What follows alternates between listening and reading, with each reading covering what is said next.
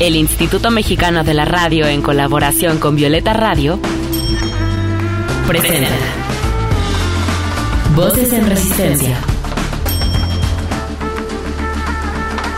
con Julia Dixon. En esta lucha queremos que las voces de las mujeres se escuchen cada vez más fuerte y en más espacios, que sus resistencias se compartan, se sumen y se colectivicen. Esto es Voces en Resistencia. Estar de novia, estar casada, estar en unión libre con alguien mucho mayor a ti, te coloca en una situación de vulnerabilidad y muchas veces de violencia. Pero no estás sola, nunca lo estarás, porque siempre habrá una feminista, una mujer, una amiga cerca, dispuesta a acompañarte. Este episodio está dedicado a visibilizar las distintas violencias que sufren las mujeres jóvenes al emparejarse con alguien mayor. Voces en, resistencia. Bienvenidas a un episodio más de Voces en Resistencia. El día de hoy conocerán a Dani Estrada, una joven de 19 años, artesana, de la Sierra Otomí Tepegua de Tenango de Dori Hidalgo. A sus 16 años, Dani se fue de su casa a vivir con un hombre 14 años mayor que ella, en donde vivió mucha violencia, y hoy está aquí en el programa porque quiere contar su historia y visibilizar esta problemática que viven tantas niñas y jóvenes en nuestro país. Así que Dani, bienvenida y muchas gracias por estar aquí. Muchas gracias por el espacio y porque me permites hoy visibilizar mi lucha y la de muchas niñas que al igual que yo pues salimos de casa porque vivimos vivíamos en un entorno de violencia. Y pues todo comienza cuando bueno yo crezco en, en un círculo de violencia en el cual este pues mi hermano me, me violentaba me pegaba. Era un maltrato físico y emocional. Bueno yo crezco con un padre ausente por sus condiciones de salud mi papá fallece cuando yo tengo 13 años y mi mamá cae en una depresión de 5 años.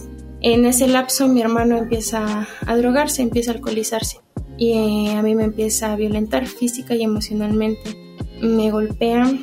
Hubo ocasiones en las que pues me pegaba y yo no me sentía en un lugar seguro, no me sentía protegida, no me sentía yo querida por mi mamá hubo muchas ocasiones en las que yo intenté denunciarlo y mi mamá me decía que no porque estaba entre la espada y la pared, que también era su hijo y cómo yo iba a meter a mi hermano en la cárcel. Entonces, eso fue un detonante para que yo dijera, aquí no, yo no estoy segura ni en mi propia casa. Y entonces empecé a buscar a mi papá en personas mucho mayores que yo. Empecé a relacionarme con, primero con chavos de, de 25 años, de me acuerdo que mi primer novio fue de 19 años y yo tenía 14. Entonces, este, lamentablemente un día se cruza este señor 14 años mayor que yo y pues me empieza a construir esos castillos de arena, me empieza a prometer muchas cosas. Él acababa de salir de un matrimonio de 12 años y estaba en un proceso de, de desintoxicación, de reinserción, porque tenía 15 años drogándose esa persona contaba con dos licenciaturas y una maestría. Eh, yo estaba yo empezando la prepa y pues se vino pandemia. Yo me voy de mi casa, no por amor, no fue porque yo lo quisiera, sino fue huyendo de lo que estaba viviendo. Fue porque en ese momento él me prometió, pues no te van a poner una mano encima. Si se atreve a pegarse, pues ya me tienes a mí. Entonces me voy de mi casa. Claro, una niña de 16 años no deja de ser una niña, aunque sea una niña madura para mi edad. Yo llegué a una casa sin saber hacer de comer, sin saber hacer un quehacer. Fue mucha violencia porque pues yo era la huevona, era la que no sabía hacer nada, la que no, no sabía atender a un hombre, ¿no? Y empiezo a, a trabajar, yo nunca dejé de trabajar y todo el dinero él lo manejaba, ¿no? Y pues asumía yo todas las responsabilidades de esa relación. Cuando se enojaba eh, era muy agresivo. Muchas veces yo intenté regresarme a mi casa, pero pues igual el chantaje emocional de pues yo no te traje, yo no te dije que te vinieras y efectivamente no me dijo que me fuera, pero ¿qué hace un güey de 30 años cortejando a una niña de 16? Fue un proceso muy difícil el aceptar todo ese tipo de violencia el primer acto violento que yo detecté fue en las primeras relaciones sexuales que tuvimos. Él, sin mi consentimiento, se quitó el condón y eso se le llama violación. Eso tiene nombre. Y asimismo, un montón de violencias que, que se hicieron, como bien lo dices, yo me fui haciendo chiquita para encajar con él. Él no tenía trabajo, acababa de tener una relación fallida y todo el tiempo me comparaba con ella. Yo siempre viví bajo la sombra de ella, mm, viví mucha violencia eh, psicológica en el sentido de que a la gente le decía que la extrañaba, pero yo estaba a un lado de él. Entonces, fueron muchas cosas las que me fueron envolviendo y cuando me di cuenta ya estaba dentro de, de un círculo donde no estaba feliz con la relación, no estaba contenta, no me hacía sentir bien, pero al menos la tenía, al menos esa relación era mía, al menos no estaba sola, al menos ahí no me pegan, eso era lo que yo decía. Entonces, al pasar varios tipos de eventos, este hombre me engaña con una mujer embarazada y hace muchas cosas muy violentas. Me aleja de mis amigos, dejo la escuela, me aleja de mis pasatiempos, se vuelve mi mundo para que al final, después de darlo todo, él se va y yo soy la responsable y la culpable de que la relación haya terminado. Se lava las manos diciendo que yo lo engañé y tantas, tantas, tantas, muchas cosas, mucha manipulación y es claro, después de alejarme, me acerco a mi familia y ellos me abrazan y me dicen, te estábamos esperando. Y fue un cobijo y un abrazo y muchas veces siento que no me regresé por el miedo a que ellos me dijeran, te lo dije. Y efectivamente, obviamente me lo dijeron, pero ya en su momento. Y hoy darle forma y nombre a todo ese tipo de violencias duele. Es algo que el reconocerlo me llena de coraje porque a pesar de ya no estar en esa situación, sé que esa persona es un pedófilo y es un agresor y es un violador y es un abusador. Las niñas no se tocan y no es normal que un güey te corteje con esa edad porque no es posible que no pueda con las de su edad. Querida Dani, agradezco mucho que nos cuentes y te abrazo mucho por toda la violencia que viviste, que fue mucha, y te reconozco por hoy contar tu testimonio, deseando que pueda ayudar a otras niñas, a otras adolescentes, a otras mujeres. Problemática muy fuerte la que viven muchas niñas y adolescentes, ¿no? Y como tú lo dices, es pedofilia, es pedofilia. Entonces yo te quiero decir que hay otras mujeres que yo conozco que han vivido situaciones similares a la tuya, así que escuchemos a una amiga muy querida, Ale Alcántara, que vivió algo similar y también quiso contarnos un poco de su historia. Escuchemos una cápsula que nos grabó nuestra querida Ale y regresamos contigo, Dani. Voces en, resistencia. Hola, yo soy Ale Alcántara y me gustaría contarte un poco sobre mi experiencia. Cuando tenía 18 años, a través de una aplicación conocí a un hombre 10 años mayor que yo. Nos conocimos en persona, comenzamos a salir y eventualmente tuvimos una relación y nos casamos. Para cuando nos casamos yo tenía 19 y él tenía 29. 10 años y recién yo cumplida la mayoría de edad, sí fue una diferencia y un parteaguas en nuestra relación para que hubiera ciertas violencias dentro de esta. Yo era una mujer que no tenía estudios más que de secundaria, recién me habían corrido de mi casa, no tenía un trabajo estable, no tenía prestaciones laborales como lo podía hacer una seguridad social y muy probablemente ganaba el mínimo o menos del mínimo. Él era un hombre con una carrera universitaria, con una especialidad, con un muy buen trabajo, que seguramente ganaba el triple que yo. Y todos estos factores se sumaron para que yo me encontrara en un matrimonio donde viví violencia patrimonial, violencia económica y violencia psicoemocional. Siempre digo que él nunca me puso una mano encima, pero eso no significa que no me haya violentado. Porque si bien no me generó golpes que me sanaran a los 15 días o al mes y que me dejaran de doler en ese momento o en ese lapso de tiempo, me generó golpes emocionales que me costó muchos años poder sanar. Han pasado ocho años desde que me divorcié y en estos ocho años tuve que aprender muchas cosas, como por ejemplo aprender qué era la violencia económica y qué era la violencia patrimonial, que eran conceptos que en ese entonces yo no conocía y creo que incluso no estaban tan desarrollados.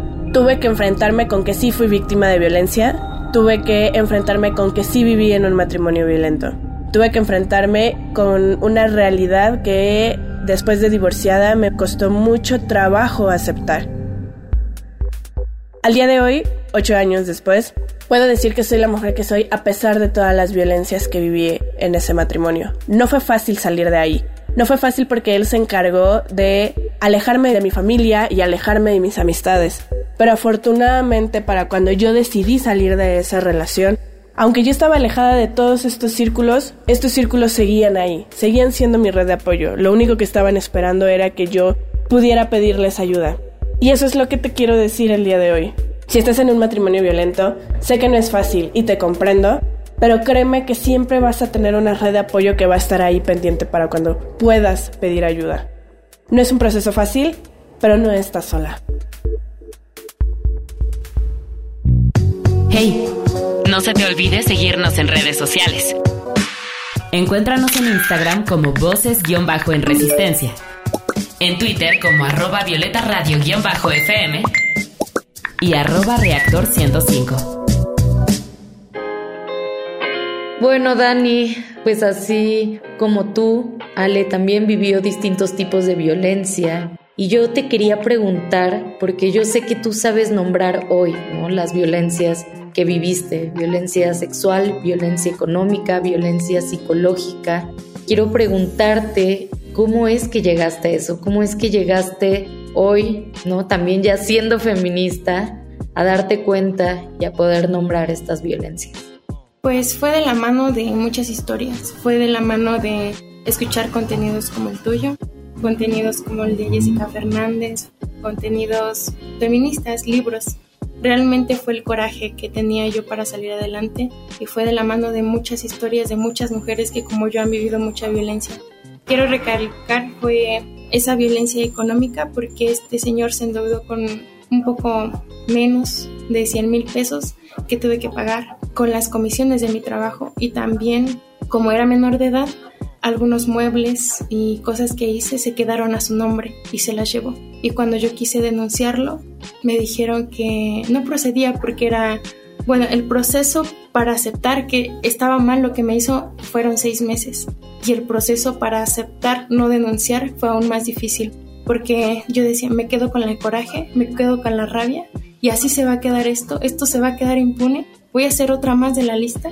Fueron muchas preguntas que me llenaban de coraje y pues creo que hasta la fecha recordarlo duele, pero pues hubo una frase que él me dijo, que me decía cuando le traté de tener una plática razonable con él y para que me diera lo que me correspondía de mi dinero y me dice, deberías aprender a callarte el pinche hocico. Y desde ese momento supe que nadie tiene que tener la comodidad de mi silencio. Supe que yo no tengo por qué cuidar la reputación de un agresor y que tengo una voz que tiene que ser escuchada y que tengo una voz que tengo que cuidar y que tengo una voz que pedirá justicia las veces que sean necesarias, porque esto no se puede quedar impune y tal vez fui yo, pero también tengo sobrinas, también tengo primas y no quiero que se repita mi historia. Y pues aquí estoy yo luchando hoy. Te escucho y me, me da muchísima emoción como las palabras que empleas y la fuerza con las que las dices, porque es realmente motivador escuchar a jóvenes como tú, con este cambio que quieres hacer sobre tu propia historia. Pues yo te quiero decir que te admiro mucho y que además de tener una voz y muchísima fuerza para seguir luchando, tienes también a muchas morras que te van a respaldar en esta lucha, incluyéndome a mí. Así que cuéntanos, eh, estás en un proceso de denuncia, ¿cómo te podemos ayudar también? Pues en el momento en que yo quise denunciar y quise hacerlo, me dijeron que no perdiera mi tiempo. Me dijeron que no procedía mi demanda y que mejor me ahorrara tiempo y me ahorrara yo dinero. Y fue eso, si puedo denunciar ahorita, lo haré. Romper el silencio, como te mencionaba, da miedo, pero ¿qué puede pasar? Otro agresor no está chido, al menos para mí. Y además, Dani, eh, ahora que estamos visibilizando tu historia, ten por seguro que no se van a meter contigo, porque vamos a estar de verdad morras respaldándote, ¿no? Ya tienes en el momento este que estás contando tu historia, ya tienes morras que te van a respaldar. Así que no tengas miedo porque no estás sola, porque vamos a estar ahí donde tengamos que estar para, para que se haga justicia. Oigan, pero a todas las morras también que nos están escuchando, pues Dani me contaba antes de empezar el episodio que pues va a empezar una carrera. Entonces, eh, Dani, cuéntanos cuáles son tus planes a futuro, qué es lo que quieres hacer, cuáles son tus sueños y deseos. Pues soy aspirante para la licenciatura de Derecho, voy a intentarlo para la UAM y para la UNAM. Yo quiero especializarme en instancias para la mujer pero quiero también desarrollar esa parte del empoderamiento de la mujer indígena, porque como bien saben soy artesana, eh, hay muchas mujeres que junto conmigo trabajan y esta es una fuente y quiero que ellas también tengan la oportunidad de alzar la voz. Terminé la prepa, me fui cuatro meses, me agarré de la mano de mi terapeuta para salir adelante de este duelo, me di la oportunidad de volver a creer, a la oportunidad de volver a enamorarme, la oportunidad de sanar todas estas heridas, de sentir con toda mi intensidad, de amar y de ser amada. Y sobre todo de, sanar esto por mí, porque yo no merezco vivir con las cargas de ese pasado. Yo merezco una vida plena donde pueda caminar sin miedo, pueda caminar sintiéndome sana y salva. Hoy entiendo que he sido víctima de todo este movimiento patriarcal porque el perdonar a mi mamá también fue un proceso muy, muy, muy, muy difícil. El día que yo la perdoné fue una ocasión que yo estuve sentada con ella y me, me puse hasta la madre de borracha y le empecé a reclamar que nunca me sentí protegida por ella. Y al día siguiente ella me platicó y me dice, Dani, tú no fuiste la única a la que abusaron y me empezó a platicar todos sus abusos desde niña, me empezó a platicar muchas cosas y algo que me dolió muchísimo fue que me dijo, Dani, yo cuando tenía seis años, tu abuelo me cambió por un machete. Muchas cosas tan feas y digo, hoy no fue su culpa y con todo su machismo ella trató de protegerme. Entonces hoy también el perdonar, claro que no le debo el perdón a mi agresor, jamás en mi vida, pero hoy sé que en, dentro de ese proceso encontré la fuerza para estar aquí. Solo nosotras sabemos y decidimos a quién queremos perdonar. No le debemos nuestro perdón a nuestros agresores, Dani, y me alegra mucho que puedas tener eso claro. Dani, quiero preguntarte, ¿qué te gustaría decirle a las jóvenes que viven o vivieron una situación similar a la tuya? Pues a las nenas que me están escuchando, no es normal que un güey te corteje yo reconozco que es muy difícil salir de una situación de violencia, porque a veces todo el mundo se da cuenta menos nosotras. Y sé que muchas de las veces el regresar a nuestra casa y escuchar el te dijimos que no lo hicieras es muy difícil. Pero hoy quiero recordarte que tienes la fuerza para salir de un lugar donde te violentan. Que no están solas. Te tienes a ti y nos tienes a nosotras. Que somos un chingo y somos una manada y te vamos a proteger como en su momento a mí lo hicieron. Es muy padre vivir en libertad. Mereces una vida llena de amor, donde te puedas abrazar, donde te puedas escuchar, donde te puedas querer. Y eres merecedora de, de muchas, muchas, muchas cosas. Hoy te recuerdo que eres valiente y que no estás sola. Si estás en una situación como la mía, quiero que sepas que no es normal y que estamos para apoyarte. Dani, yo te quiero dar un abrazo de tres horas. De verdad, muchísimas gracias por todo lo que nos estás diciendo. A mí me, me llena de emoción, me dan ganas de llorar y me da mucha fuerza escuchar a una joven de 19 años que habla de la manera que tú estás hablando. Así que te abrazo muchísimo. No sé si quieras compartirnos tus redes sociales por si hay una morrita que se quiera acercar a ti eh, a preguntarte algo, a decirte algo. Es Karen con M, Karen M6, Karen M6. Ok, Karen M6, así la pueden encontrar en Instagram.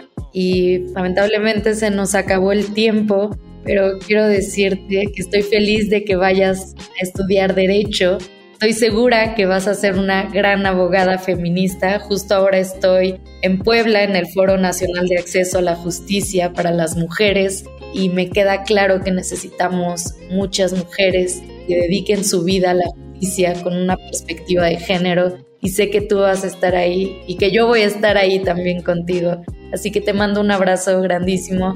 Karen, gracias por acompañarnos en el episodio de hoy. Voces en, resistencia.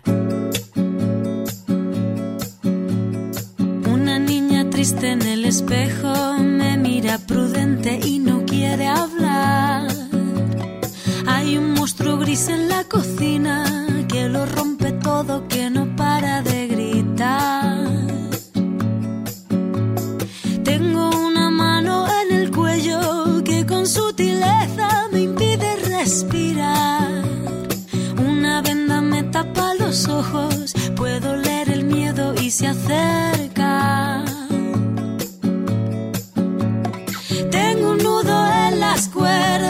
ensucian mi voz al cantar.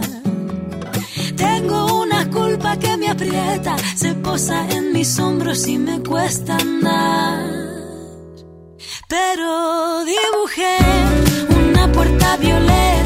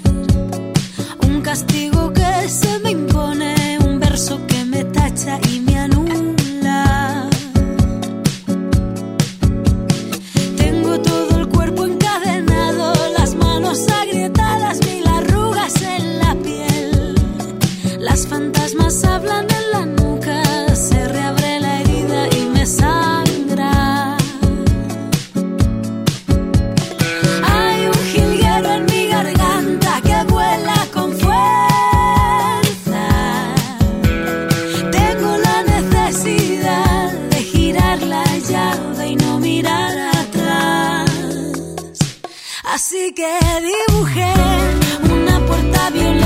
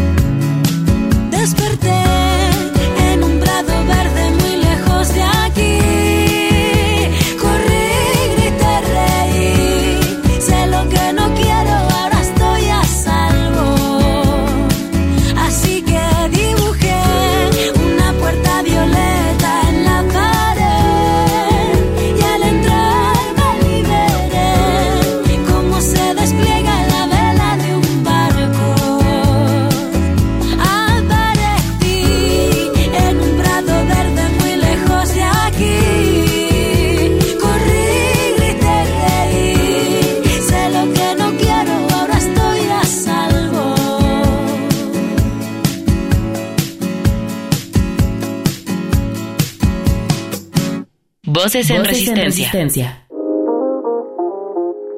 Agradezco a Dani, agradezco a Ale por compartirnos su testimonio. Si conocen a alguna joven que está pasando por una situación similar, no la dejen sola.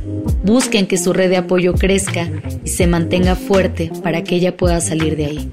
También mándenle este episodio a alguna amiga que crean que escucharlo la hará sentir acompañada. Agradezco mucho al equipo de Voces en Resistencia por hacer este proyecto posible. Les agradezco a ustedes por escucharnos cada semana. Yo soy Julia Didrikson y las espero cuando deseen volver. Abracitos. Y porque no se va a caer solo, sigamos resistiendo desde la creatividad, los afectos, la organización política, el pensamiento crítico, la sororidad y el autocuidado. Hasta la próxima. Con la colaboración de Violeta Radio, esta fue una producción de Grupo Imer. Somos Radio Pública.